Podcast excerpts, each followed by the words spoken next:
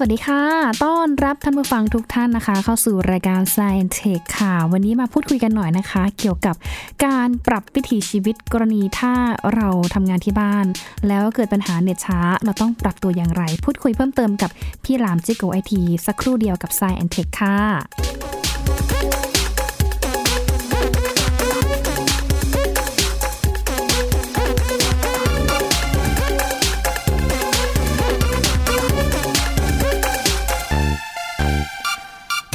วัสดีอีกรอบหนึ่งนะคะ ท่านผู้ฟังทุกท่านค่ะ เป็นไงกันบ้างคะช่วงนี้หลาย ๆ ท่าน อาจจะปรับวิธีการใช้ชีวิต แล้วก็ปรับรูปแบบการทำงานหน่อยนะคะ บางท่านเองนะคะ หรือหลาย ๆ ท่านเนี่ยแหละค่ะ อ้โห ยินดีด้วยนะคะ ก็คือสามารถที่จะปรับรูปแบบการทำงาน work from home นะคะนำงานกลับไปทำที่บ้านได้ ก็เป็นอีกวิธีหนึ่งที่น่าสนใจนะกรณีที่เกิดการระบาดของไวรัสโควิด19นี้นะคะที่จะทำให้หลาย ๆ องค์กรเลยค่ะ ตอนนี้ก็เริ่มมีการพัฒนาระบบ แล้วก็มีนโยบายให้พนักงานทำงานที่บ้าน ลดการออกมานอกบ้านนะคะ แล้วก็ลดความเสี่ยงต่อการติดเชื้อโควิด -19 ด้วยนะคะ แต่ทีนี้อย่างที่บอกไปว่าช่วงนี้หลาย ๆ ท่านเองนะคะ ก็หันมานะคะใช้อินเทอร์เน็ตนะคะเพื่อการทำงานบ้าง หรือว่าอาจจะใช้อินเทอร์เน็ตในช่วงที่เรา stay home กักตัวอยู่ที่บ้านบ้าง ทีนี้เคยเจอปัญหาไหมคะว่าเวลาที่เราเปิดแอปเข้าไปค่ะ ไม่ว่าจะเป็นแอป Facebook นะคะหรือว่าวิดีโอหรือว่าหนังเนี่ยแหละค่ะที่เราเปิดดูบางทีเอ๊ะเปิดหน้าไม่ได้ หรือบางทีเปิดมานานแล้วมันก็หมุนติ้วๆอยู่แบบนี้นะคะ จริงๆแล้วเนี่ยมันมีปัญหาอะไรหรือว่ามันเกิดขึ้นเนี่ยจากปัจจัยอะไรบ้าง เดี๋ยวไปพูดคุยเพิ่มเติมกับกูรูด้านไอทีค่ะ พี่หลามจิโกไอทีค่ะ สวัสดีค่ะพี่หลามค่ะ สวัสดีครับน้องหญิงครับค่ะสวัสดีคุณผู้ฟังทุกท่านด้วยครับเป็นไงพี่หลามมันช่วงนี้ work from home กับเขาด้วยไหมคะเนี่ย โอ้ช่วงนี้อยู่บ้านตลอดเลยครับ ไม่ได้โอ้ไปยไหนเลยน่ารักมากครับเป็นไงบ้างคะส่วนใหญ่ก็ทำงานอยู่ที่บ้านใช่ไหมคะพี่หลามอืมใช่ครับผมผมค่ะจะมีสตูอยู่ใกล้ๆบ้านอืมสตูดิโอส่วนตัว ซึ่งค่ะงานรีวิวเราก็สามารถเข้าไปนั่งทำในสตูเราได้โดยที่ อาจจะขับรถไปนิดนึง แล้วก็ไม่ได้พบกระบะผู้คนอะไรมาก ก็ไม่ได้อยู่ในปัจจัยที่เสี่ยงมากมายครับอืมค่ะ แต่ทีนี้ก็มีคุณผู้ฟังหลายท่านเลยนะคะ ตอนนี้ก็อยู่บ้านบ้าง อาจจะเปิดเน็ตนะคะ เพื่อความบันเทิงกิจกรรมความบันเทิง ดูหนังนะคะ ดูซีรีส์บ้าง หรือว่าหลาย ๆ ท่านเองค่ะ ก็ใช้งานอินเทอร์เน็ต เพื่อการทำงาน work from home ส่งให้กับองค์กร แต่ทีนี้มันก็มีปัญหาเหมือนกัน เพราะว่าในช่วงนี้หลาย ๆ ท่านก็อาจจะตั้งข้อสังเกตว่าเอ๊ะบางทีนะเราเปิดแอปหรือว่าเปิดหน้าของเว็บไซต์ไปเนี่ยบางทีมันก็ช้าโหลดช้านะคะแบบนี้มันเกิดขึ้นได้จากสาเหตุอะไรได้บ้างคะใช่ครับ ถ้าสังเกตกันผมว่าหลายคนน่าจะเริ่มรู้สึกได้แล้วว่า ช่วงนี้เหมือนอินเทอร์เน็ตมันอืดๆชอบกลนะครับ มันช้าชอบกลเลยนะฮะจริง ๆ มันมีคำอธิบายอยู่ในนั้น ที่สามารถพอเรานึกแล้วเราจะเข้าใจเลยทันทีครับว่า การที่เราไม่ได้ไปทำงานนะฮะ แล้วเราอยู่ที่บ้าน แล้วทุกคนก็อยู่ที่บ้าน หลายคนอยู่บ้านช่วงนี้กักตัวอยู่ที่บ้าน พอไม่สามารถออกไปไหนมาไหนได้ เราก็จะแสวงหาข้อมูล แสวงหาความบันเทิง หรือว่าทำงานผ่านที่บ้านเนี่ย ทุกคนจะรุมใช้อินเทอร์เน็ตกันเยอะขึ้นมากอืมนะฮะมันส่งผลให้มันคือตอนนี้มันไม่ใช่แค่ประเทศไทยประเทศเดียวที่ work from home หรือว่ากักตัวอยู่ที่บ้าน ค่ะคนทั้งโลกนะฮะ คนทั้งโลกไม่ว่าจะเป็นประเทศไหนก็ตามนะฮะก็กักตัวกันหมดเลย แล้วทุกคนก็มีพฤติกรรมแบบเดียวกัน คือใช้อินเทอร์เน็ตแบบตลอดเวลา แบบทั้งวันตั้งแต่เช้ายันค่ำส่งผลโดยรวมให้ตอนนี้อินเทอร์เน็ตทั้งโลกช้าลงครับอืมอันนี้ค่ะมาจากพวกเราเองนี่แหละครับ นะฮะค่ะแล้วปกติเนี่ยเราเราก็อยู่ที่ทำงานเราก็จะใช้เน็ตที่ทำงาน ซึ่งมันก็จะเป็นเส้นเดียวกันใช่ไหมฮะค่ะทีนี้พอเราอยู่กันคนละบ้านเนี่ย เน็ตแต่ละบ้านแต่ละเส้นก็จะวิ่งไปแล้วปริมาณการใช้มันก็จะเยอะขึ้นอืมนะฮะยิ่งยิ่งรูปแบบการใช้ก็จะมีความที่ต้องใช้ปริมาณของอินเทอร์เน็ตเยอะ อย่างเช่น การทำวิดีโอคอลใช่ไหมฮะการประชุมแบบเห็นหน้ากันบางคนก็ดูสตรีมมิ่งหนังนะครับ ไม่ว่าจะเป็นบริการต่างๆ เนี่ย ดูแล้วก็โอ้โหเปิดหนังดู stream ทั้งวันบางคนฟังเพลงจาก YouTube บางคนก็ส่งไฟล์ขึ้นไปออฟฟิศโยนขึ้น Drive ขึ้น cloud ทั้งหมดเนี่ยใช้อินเทอร์เน็ตเป็นปริมาณมากแล้วทำให้ประสิทธิภาพโดยรวมมันช้าลงครับ ตอนนี้อืมซึ่งเป็นเรื่องที่เราต้องต้องยอมรับกันว่ามันช้าลงเพราะเราทุกคนใช้เยอะจริงค่ะอือืมช้าลงเพราะเราทุกคนใช้เยอะแบบนี้ เราจะฮะปรับเปลี่ยนวิธีการใช้งานยังไงบ้าง แต่บางทีใจเราก็อยากจะดูซีรีส์เพราะว่าแหมเหงาไงกิจกรรมที่บ้านก็ บางทีอาจจะแบบว่านี่แหละซีรีส์อาจจะช่วยคลายความเครียดได้บ้าง หรือว่าบางท่านเองนะคะใช่มีความจำเป็นต้องส่งงานให้กับทางองค์กร ส่งงานให้กับเจ้านายอ่าอย่างเงี้ยก็ต้องใช้อินเทอร์เน็ตแบบนี้ เราปรับรูปแบบการทำงานหรือว่าการใช้ชีวิตเรายังไงบ้างคะพี่ ก็อันดับแรกก็ให้ทำใจร่มๆก่อนนะครับค่ะเพราะว่าเน็ตที่ช้าลงเนี่ย บางทีมันก็ไม่ได้ช้าถึงขนาดที่ว่าไปไม่ได้เลยค่ะนะฮะคือโดยประสิทธิภาพโดยรวมนะฮะจากที่ผ่านมาเนี่ย อินเทอร์เน็ตในประเทศไทยเนี่ย เราอยู่ในยุคของ fiber opticเน็ตแบบ super speed อะไรเนี่ย ซึ่งโอ้โหความเร็วมันแบบเป็นระดับหนึ่งพันเมกแล้วนะฮะ ทุกวันนี้เรามีอินฟ a าสตรักเจอร์ที่เป็นพื้นฐานทางด้านอินเทอร์เน็ตเนี่ยที่ดีมากค่ะๆการการที่เน็ตมันช้าลงเนี่ย มันก็จะช้าลงเพียงแค่ทำสิ่งที่เราเคยทำแบบปกติลื่นๆอืมได้ร้อยเปอร์เซ็นต์เนี่ย มันอาจจะช้าลงแค่ประมาณสามสิบเปอร์เซ็นต์คือดูหนังจากที่ไม่เคยสะดุดเลย ก็อาจจะสะดุดบ้างเป็นบางครั้ง โหลดข้อมูลหรือเปิดเว็บไซต์จากที่เคยมาภายในหนึ่งถึงสองวินาที มันก็อาจจะช้าลงไปอีกสี่ห้าวินาที คือมันช้าลงแต่มันก็ยังไปได้ เพราะฉะนั้นอันดับแรกให้ทำใจเย็นๆก่อนนะครับ แล้วค่ะทำความเข้าใจว่าเรากำลังใช้ปริมาณเน็ตอย่างเป็นจำนวนมากอยู่เนี่ย การที่มันช้าลงมันเป็นเรื่องปกติ เพราะฉะนั้นอะไรที่รอได้อะไรที่ดูแล้วมันไม่ไม่เป็นอุปสรรคต่อชีวิตมากเนี่ย ก็ก็ทำใจแล้วก็รอครับอืมถ้า หลายคนที่ฟังอยู่ตอนนี้น่าจะถามผมว่า แล้วมีวิธีแก้ไหมครับพี่หลามค่ะอ่านะฮะคือ คือเวลาเน็ตช้าเนี่ย ถ้ามันช้าอยู่ในบ้านเราเองเนี่ย มันอาจจะเกิดจากอุปสรรคอย่างอื่นใช่ไหมครับ อย่างเช่น Wi-Fi ชนกัน หรือมีคนใช้เยอะอะไรเงี้ย มันมันยังมันยังสามารถแก้ปัญหาได้ แต่ถ้าช้าจากภาพรวมของผู้ให้บริการของทั้งประเทศของทั้งโลก มันแก้ไม่ได้ครับอื มค่ะมันเป็นเรื่องที่มันต้องยอมรับในความช้านั้น แต่เราสามารถปรับเปลี่ยนพฤติกรรมช่วยได้นะฮะค่ะเช่นเอ่อในขณะที่ทุกคนในบ้านกำลังดูซีรีส์กันอย่างเมามัน อาจจะจองกันคนละห้องคนละเครื่อง ทีวีคนละเครื่องแล้วเปิดพร้อม ๆ กันสามสี่เครื่อง เราอาจจะเดินไปบอกทุกคนว่า เดี๋ยวขอทำ video call คุยประชุมกับที่ออฟฟิศสักแป๊บหนึ่งอืมนะฮะ ช่วยหยุดการทำสตรีมมิ่งลงก่อนได้ไหมเพราะมันใช้อินเทอร์เน็ตเยอะใช่ไหมฮะค่ะเราอาจจะขอคนในบ้านซึ่งมันอาจจะส่งผลให้มันดีขึ้นได้นะฮะมันอาจจะดีขึ้นได้ หรือบางคนอยากจะทำ video call จริงๆแล้วภาพมันกระตุกมากนะฮะค่ะจริงๆ trick ในการทำ video call มีหลายแบบครับ อย่างเช่น ถ้าเรานั่งนิ่งๆนะฮะถ้าเรานั่งนิ่งๆเราไม่ขยับตัวเยอะ video call นั้นก็จะไหลลื่นขึ้นอืมถ้าเราขยับตัวเยอะเนี่ย frame มันต้อง render ภาพใหม่ บ่อยครั้งใช่ไหมฮะค่ะข้อมูลมันก็จะเยอะขึ้น ถ้าเรานั่งนิ่งๆ เนี่ยเราก็จะช่วยได้ แต่ถ้านั่งนิ่งๆ แล้วยังค้างแบบหน้าหน้าไม่ขยับเลย freeze นิ่งเลยเนี่ย ก็แนะนำให้ปิดภาพแล้วก็ video call แบบเสียงอย่างเดียว หรือ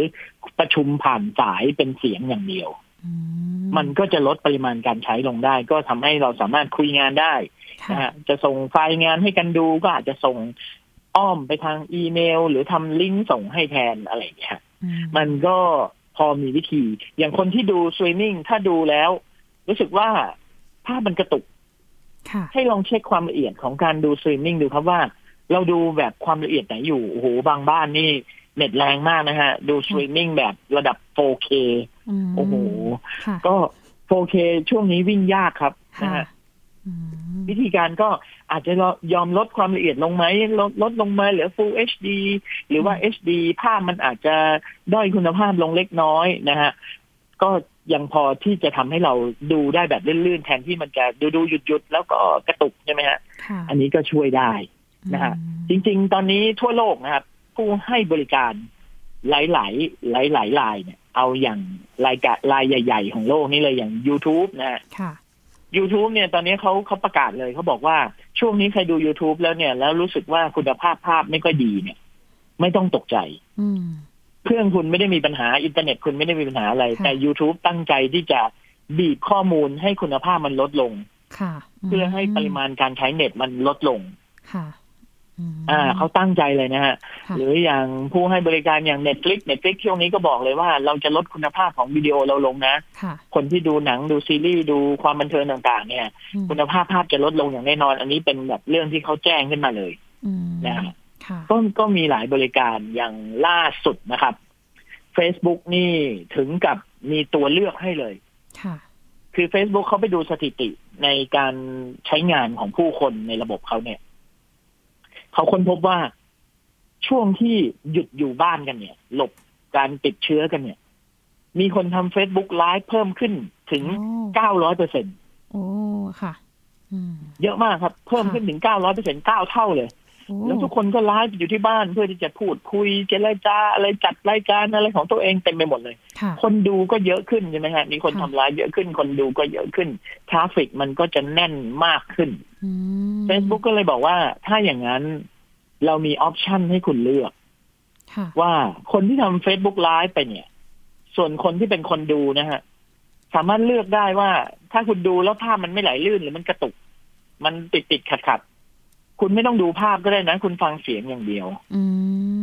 มค่ะสามารถเลือกรับชม Facebook Live แบบ audio อย่างเดียวได้ ซึ่งอันเนี้ยผมว่าค่ะดีมากค่ะ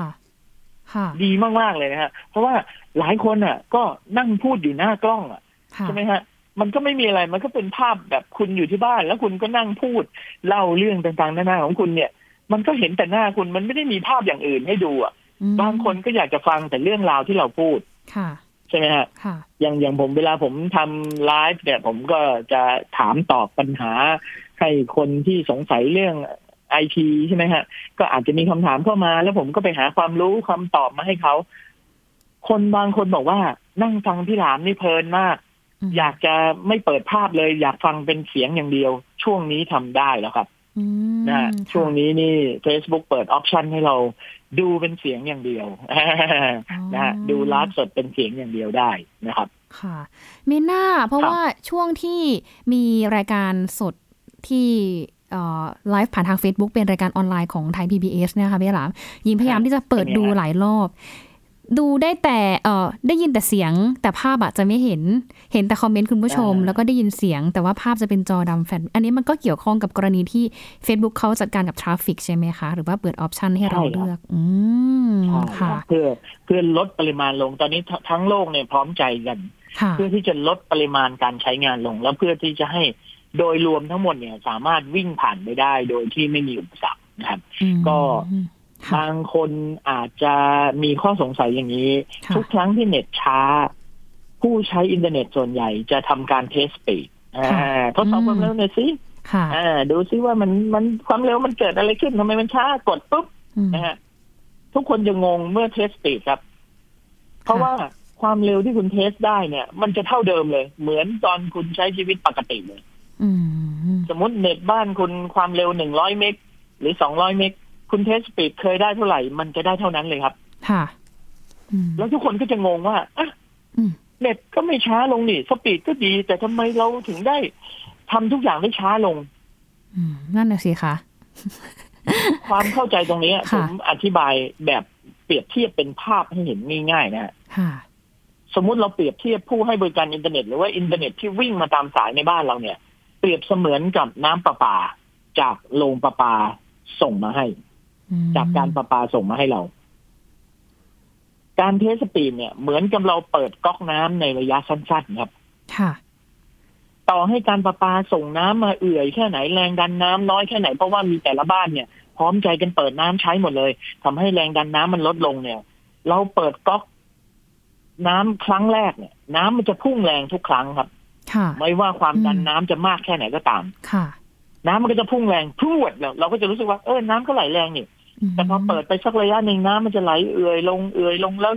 ลำน้ำลำเส้นน้ำมันก็จะเล็กลงเล็กลงหรี่ลงหรี่ลงไปเรื่อยๆมอันนั้นน่ะคือแรงดันน้ำที่แท้จริงหลังจากเราเปิดไปสักระยะหนึ่งแล้วเปรียบเสมือนกับการ test speed ครับค่ะเรา test speed เนี่ยมันเป็นการทดสอบความเร็วอินเทอร์เน็ตในระยะสั้นๆครับอืมมันเหมือนกับเราเปิดน้ำก๊อกแวบแรกอะค่ะยังไงน้ำก็พุ่งดี ยังไงความเร็ว speed ก็ได้ดี ได้ปกติเลยม แต่พอใช้งานจริง ๆ มันเป็นการใช้งานอย่างสม่ำเสมอ เป็นครึ่งชั่วโมง เป็นชั่วโมงหนึ่งบางทีเราดูหนังเนี่ยนะค่ะเปิด YouTube ดูหรือส่งไฟล์วิดีโอคอลเป็นชั่วโมงเนี่ย ระยะการใช้อินเทอร์เน็ตเนี่ยมันยาวนานเป็นชั่วโมง มันคือแรงดันน้ำที่มันเอื่อยลงเอื่อยลงแล้วความเร็วมันก็ตกลงอืม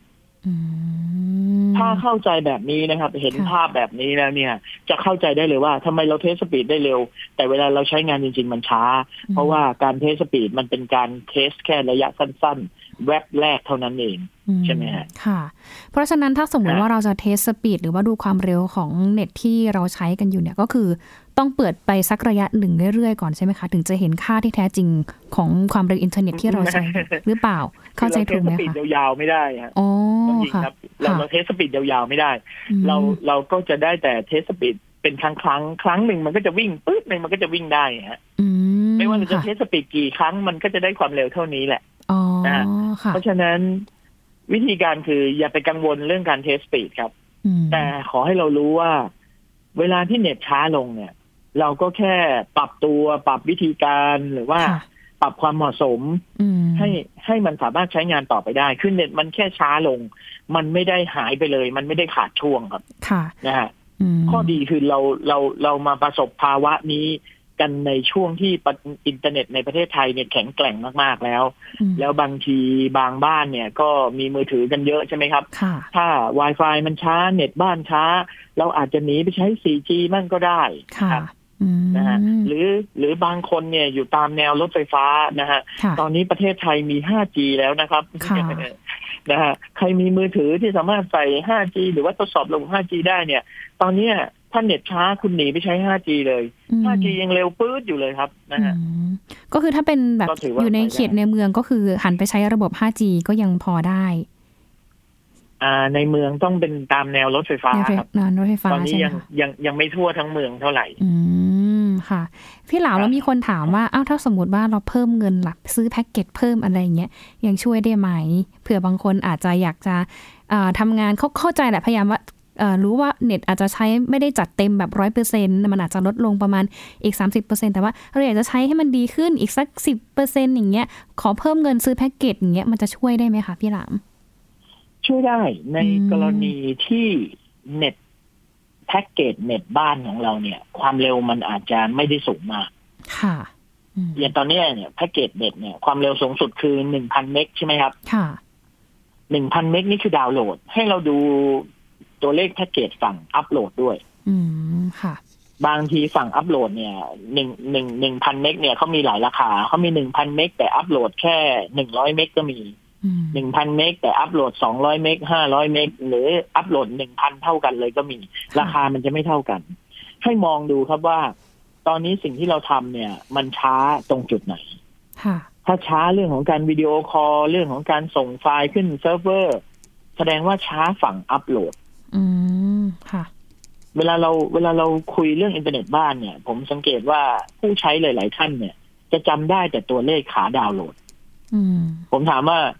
ความเร็วเน็ตบ้านคุณเท่าไหร่ครับ โอ้บ้านผมเน็ตหนึ่งร้อยเมกอัปโหลดเท่าไหร่ครับ ไม่รู้ รู้แต่ว่าหนึ่งร้อยเมกนี่ดาวน์โหลดหรืออัปโหลดก็ไม่รู้อืมค่ะจำตัวเลขเดียว ซึ่งค่ะเวลาเราจะจำตัวเลขเน็ตเนี่ยเราต้องจำหนึ่งร้อยทับอะไรด้วยอืมมันจะมีหนึ่งร้อยทับสิบหนึ่งร้อยทับสามสิบหนึ่งร้อยทับห้าสิบหนึ่งร้อยทับร้อยหรือสองร้อยทับห้าสิบสองร้อยทับร้อยอย่างเงี้ยค่ะให้เราดูครับว่าสิ่งที่เราใช้งานเนี่ย ถ้าฝั่งดาวน์โหลด มันน้อยไปไม่มันไม่พอใช้สมมติเราดูซีรีส์กันทั้งบ้านเลย ใช่ไหมฮะค่ะความเร็วฝั่งขาดาวน์โหลดอาจจะไม่พอก็ไปเพิ่มแพ็กเกจได้อืมถ้าเราส่งไฟล์ไม่ไปวิดีโอคอลแล้วสำนักงานไม่เห็นหน้าเรา แสดงว่าฝั่งอัปโหลดเราใช้เยอะอืมเราก็ต้องไปเพิ่มฝั่งอัปโหลดอืนะมฮะค่ะก็เพิ่มฝั่งในฝั่งหนึ่งหรือจะเพิ่มทั้งสองฝั่งเลยก็ได้ ถ้าไม่มีปัญหาเรื่องงบประมาณนะครับค่ะก็ ช่วงนี้ถ้าสมมติเพิ่ม speed ขึ้นไปได้เต็มแม็กเลย ซึ่งราคาไม่แพงแล้วนะฮะค่ะอืมราคาเนี่ยโอ้โหโชคดีมากนะฮะแต่ค่ะประเทศไทยเนี่ยมีอินเทอร์เน็ตทั้งเน็ตบ้าน และเน็ตมือถือที่ราคาถูกมากๆ ถ้าเทียบกับเมืองนอกนะครับ ค่ะ แล้วถ้าเป็นนะค่ะบางบ้านค่ะพี่หลาม เราก็อยากจะอ่า จำกัดงบการใช้อินเทอร์เน็ตเท่านี้อะสมมติบ้านหญิงเงี้ยไม่อยากจะใช้แบบแพงเกินห้าร้อยหกร้อยอะไรอย่างเงี้ยค่ะครับแล้วก็ถ้าเป็นเออฝ่ายผู้ให้บริการอย่าง YouTube Netflix Facebook อะไรเงี้ยเขาก็มีการปรับ traffic ใช่ไหมคะ แล้วตัวเราเองอ่าอย่างเงี้ยค่ะ นอกจากจะอะต้องเข้าใจแล้วเงี้ยเราต้องปรับเปลี่ยนอะไรเพิ่มเติมอีกไหมคะพี่หลามในวงเงินที่จำกัดเราก็ช่วยได้นะค่ะค่ะ เราก็ช่วยได้แล้วถ้าเราถ้าเราไม่อยากไปเสียเงินเพิ่มอินเทอร์เน็ตค่ะเราก็ปรับความต้องการเราลดลงนิดนึง อย่างเช่นอืมเราดู YouTube อาจจะเคยดู Full HD นะครับ อาจจะลดลงมาเป็น 720 HD ก็พอ หรือบางคนดูผ่านมือถือเนี่ย ดูผ่านมือถือเนี่ย ปรับเป็น 480 หรือ 360ค่ะให้มันเล็กมากๆให้มันละเอียดน้อยมากๆ เนี่ยอืมันก็ยังพอดูได้นะครับภาพค่ะนะฮะก็ปรับลงมาแล้วมันก็จะช่วยลดปริมาณการใช้ลงเยอะอืม นะฮะยิ่งค่ะถ้าทุกคนช่วยๆกันเนี่ย ก็มันก็จะช่วยให้ทั้งหมดเนี่ย ภาพรวมทั้งหมดเนี่ยมันใช้น้อยลงได้อืมเวลาประชุมที่ทำงาน work from home อะไรอย่างเงี้ยนะฮะทำวิดีโอคอลกันเนี่ย เราปรับวิดีโอของเราให้เล็กลงก็ได้นะฮะค่ะปรับเป็นจอเล็กๆ ความละเอียดเหลือสัก 480 ก็ได้นะฮะค่ะแค่นี้ก็สามารถพอเห็นหน้ากันได้แล้วแค่สื่อสารกันได้ก็เพียงพอนะฮะอืมปรับตรงนี้ช่วยได้เยอะมากครับ เยอะมากอืมนะคะ เป็นความรู้ใหม่นะที่จะลองไปไปปรับใช้ดู เพราะว่าบางครั้งอย่างที่พี่หลามบอกไปว่าเปิด Facebook Live ดูรายการเนี้ยค่ะ จะไม่ค่อยเห็นภาพ แต่ว่าจะได้ยินแค่เสียง แต่ถึงกระนั้นก็อะอ่าคอนเทนต์ก็ครบอยู่ ก็เปิดฟังไปเรื่อยลองลดๆนะความละคะเอียดดูใช่ลนะองลดคะความละเอียดดูครับเผื่อจะได้เห็นหน้าน้องหญิงด้วย นี่นะคะ พี่หลามยิงรบกวนถามนิดนึงอะเมื่อสักครู่นี้ครับพี่หลามพูดถึงผู้ให้บริการนะคะหรือว่าระบบสัญญาณเออเน็ตอะไรอย่างเงี้ยค่ะแต่ถ้าเป็นตัวเครื่องครับของเราเองมันมีส่วนที่จะทำให้เน็ตมันช้าลงไหมบางทีแบบแหมโหลดแอปมาเยอะเหลือเกิน หรือว่าเปิดแอปค้างทิ้งไว้แบบเนี้ยค่ะ มันจะมีผลทำให้การใช้งานเน็ตที่เราใช้เนี่ยมันช้าลงด้วยไหมคะอ่ามันจะมีตรงส่วนนี้ครับค่ะ บางคนเนี่ยอ่าเราใช้เน็ตแบบ unlimit กันจนเคยชินใช่ไหมฮะค่ะ บางทีเราก็จะเปิดให้ตัวสมาร์ทโฟนของเราเนี่ย ดาวน์โหลดหรือว่าอัปเดตทุกสิ่งทุกอย่าง ตลอดเวลาอัตโนมัติอืมพอเป็นช่วงที่เราต้องการใช้อินเทอร์เน็ตเยอะๆเนี่ย บางทีไอ้การกระทำเหล่านี้ มันก็จะไปเพิ่ม traffic ให้ค่ะนะฮะเพราะฉะนั้นอยากให้ทุกท่านลองตรวจสอบดูสักนิดหนึ่งว่า มือถือของท่านเนี่ย ช่วงนี้ลองเช็คดูว่ามีการตั้งค่าอัปเดตซอฟต์แวร์ หรือว่าอัปเดตเฟิร์มแวร์ในเครื่องอัปเดตแอปพลิเคชันต่างๆเนี่ยตั้งแบบอัตโนมัติไว้หรือเปล่าอืมนะค่ะฮะอืม บางคนก็เป็นสายถ่ายรูปชอบเก็บรูปไว้บน Google Photo ใช่ไหมฮะค่ะมแต่พอเดินเข้าบ้านปุ๊บเนี่ย Google Photo มันทำงานอัตโนมัติเลยนะครับ พอโดน Wi-Fi ปุ๊บมันก็ส่งรูปขึ้น Google Photo ขึ้นคลาวของ Google เลย ส่งไปเรื่อยๆ ซึ่งมันก็จะไปแย่งปริมาณเน็ตในบ้านที่เราจะใช้อืม ถ้าเราลองพิจารณาดูแล้วลองเปิดมือถือของเราขึ้นมาดูว่า เอ๊ะเราตั้งค่าอะไรไว้บ้างเนี่ยนะฮะค่ะอาจจะไปปิดปิดพวกนี้บ้างอย่าเพิ่งอัปเดตก็ได้ ยกเว้นแอปตัวไหนที่ใช้บ่อยจริง ๆ แล้วค่อยอัปเดตนะฮะก็จะช่วยลดปริมาณลงได้นะฮะถ้าทำอย่างนี้หลาย ๆ เครื่องเนี่ยจะเห็นเลยว่าอ่าปริมาณเน็ตในบ้านเราเนี่ย อาจจะมีปริมาณการใช้งานที่ลดลง แล้วทำอย่างอื่นมันก็อาจจะสะดวกมากขึ้นค่ะนะฮะก็อืมต้องลองดูนะครับ อืมค่ะครับ ในฐานะที่พี่หลามเป็นกูรูด้านไอทีนะคะปรึกษาอะไรนี่ตอบได้หมด อยากขอเทคนิคพี่หลามหน่อยค่ะ วิธีการแบบทำงาน work from home เพราะว่าบางท่านหลายอาชีพตอนนี้กำลังที่จะแบบเริ่มเริ่มแล้วแบบปรับวิธีการทำงานเนี่ยนะคะคือบางครั้งเนาะก่อนหน้านี้ก่อนที่ไวรัสจะระบาดเนี่ยเราก็ยังนึกภาพไม่ออก เอ๊ะฉันจะ work from home ยังไงนะ เพราะว่าบางทีงานฉันก็ไม่ใช่เป็นงานที่เกี่ยวข้องกับ อ่ออินเทอร์เน็ตมากมายเท่าไหร่ แต่ว่าอย่างเงี้ยงานงานข่าวอย่างเงี้ยพี่หลามพอจะแนะนำได้ไหมครัคะบว่า เรามีวิธีการแบบ work from home ยังไง หรือว่าส่งข้อมูลยังไงบ้างค่ะ ในกรณีที่เกิดเหตุการณ์แบบเนี้ยคล้ายๆกับการระบาดของไวรัสโคโรนาแบบเนี้ยค่ะฮะจริงๆการ work from home นะฮะมันก็จะมีมันต้องดูด้วยว่างานที่เราทำค่ะเป็นงานประเภทไหนอืมถ้าเราทำงานออฟฟิศสิ่งสำคัญที่สุด ก็คือเรื่องของการสื่อสารระหว่างออฟฟิศค่ะใช่ไหมฮะ ระหว่างสำนักงานด้วยกัน ถ้าตอนนี้ทุกคนอยู่คนคนละบ้าน ก็จะต้องหาระบบสื่อสารที่จะต้องสื่อสารหากันได้นะครับอืมก็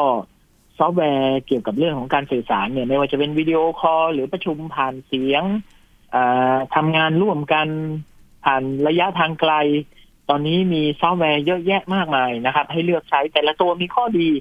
ไม่เหมือนกันนะฮะก็ก็เลือกดู นะครับอืมกับอีกเรื่องหนึ่งที่ผมคิดว่าหลาย ๆ คนน่าจะไม่คุ้นเคยค่ะก็คือเมื่อก่อนเนี่ย เวลาเราอยู่ในออฟฟิศเดียวกันเนี่ย เราจะจัดประชุม หรือเราจะสั่งงานกันมันก็แค่เดินมาบอกกันที่โต๊ะ หรือว่าตะโกนข้ามโต๊ะมาก็บอกกันได้ค่ะใช่ไหมฮะค่ะแล้วเราก็รู้ด้วยว่าคนไหนทำอะไรอยู่ เพราะมองเห็นกันอยู่ว่าใครทำงานอะไรอยู่ ทีนี้พอเราทำงานกันอยู่คนละบ้านเรามองไม่เห็นกันเนี่ย จะเปิดวิดีโอคอลคุยกันทั้งวัน มันก็จะไม่ได้งาน ถูกไหมฮะค่ะ สิ่งสำคัญที่สุดคือทุกคนต้องมี calendar ครับค่ะ calendar แล้วแชร์ calendar ร่วมกันอืมแล้วก็ใส่รายละเอียดลงไปครับว่าวันนี้คุณจะทำอะไรค่ะอ่าทุกคนก็ใส่รายละเอียดลงไปว่าแปดโมงเช้าคุณจะทำอะไรสิบโมงเช้าคุณจะทำอะไร เที่ยงบ่ายสองทำงานชิ้นไหนโปรเซสขั้นไหนอยู่ ใส่รายละเอียดลงไปแล้วแชร์ปฏิทินของทุกๆคนให้ทุกคนเห็นอืม แค่นี้เองครับ เราก็ไม่ต้องวิดีโอคอลหากันแล้ว เราอยากรู้ว่า เอะเพื่อนโรงงานคนนี้งานชิ้นนี้เสร็จหรือยังเนี่ย ใส่เป็นทาสใส่เป็นเอ่อข้อความลงไปนะฮะคืออัปเดตการทำงานของตัวเองลงไปอืมแล้วคนอื่นก็จะรับรู้ได้ด้วย แล้วก็สามารถสั่งงานกันได้ด้วยนะฮะมันส่งข้อความเป็นอีเมลหากันสั่งงานหากัน คือแทนที่เราจะวิดีโอคอลเพื่อให้มันเปลืองอินเทอร์เน็ตเนี่ยค่ะเราอาจจะใช้ข้อมูลหรือใช้ข้อความเป็นเทค ส่งหากันก็ได้อืมนะฮะเราก็จะได้มีเวลาโฟกัสกับการทำงานมากขึ้นอืมไม่งั้นก็นั่งคุยกันทั้งวันครับ คุยแล้วก็ไม่ได้งานสักทีไม่ได้เป็นทำงานสักทีค่ะ อืมคุยให้ใช่ไหมฮะน้อยๆทำงานให้เยอะใช่ค่ะปฏิทินสำคัญมากครับค่ะปฏิทินสำคัญมากนะฮะอืมเอาเอาแค่ง่ายๆ ปฏิทินเนี่ย แค่จะนัดประชุมกันเนี่ย โอ้โหนะฮะยุ่งมากค่ะนายกโทรหานายขอประชุมว่างวันไหนนายขอบอกวันอังคารเช้า อ้าวนายกโทรไปหานายคอนายคอบอกวันอังคารเช้าไม่ได้อ้าว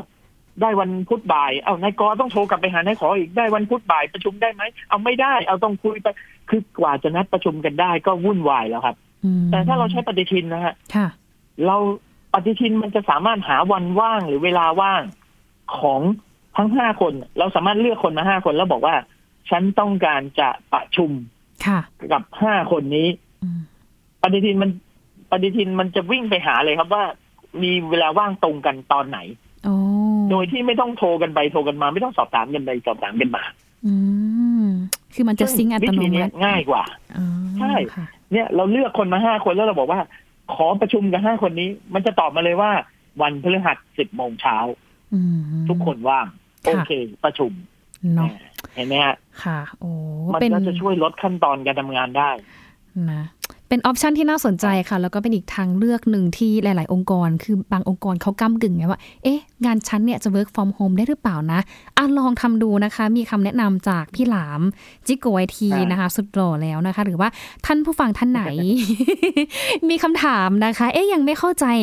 คำนี้หรือว่ายังไม่เข้าใจประเด็นนี้ก็สามารถที่จะ inbox เข้ามาถามแอดมินได้ เดี๋ยวฝากคำถามแอดมินนะคะ ส่งถึงวิทยากรแต่ละท่าน แขกรับเชิญแต่ละท่านนะคะ ที่มาร่วมพูดคุยกับเราในแต่ละช่วงด้วยนะคะ เดี๋ยวเราส่งคำถามไปให้แน่นอนค่ะ วันนี้ขอบคุณพี่หลามมาก ๆ เลยนะคะ ที่มาให้คำแนะนำนะคะไขข้อข้องใจว่าทำไมช่วงนี้เน็ตถึงได้ช้าลงเกิดจากอะไรนะคะ ก็ทราบคำตอบในเบื้องต้นกันแล้วค่ะช่วงนี้หมดเวลาแล้วนะคะ หญิงและพี่หลามต้องลาท่านผู้ฟังไปก่อนค่ะ ขอบคุณมากค่ะ และสวัสดีค่ะ สวัสดีครับ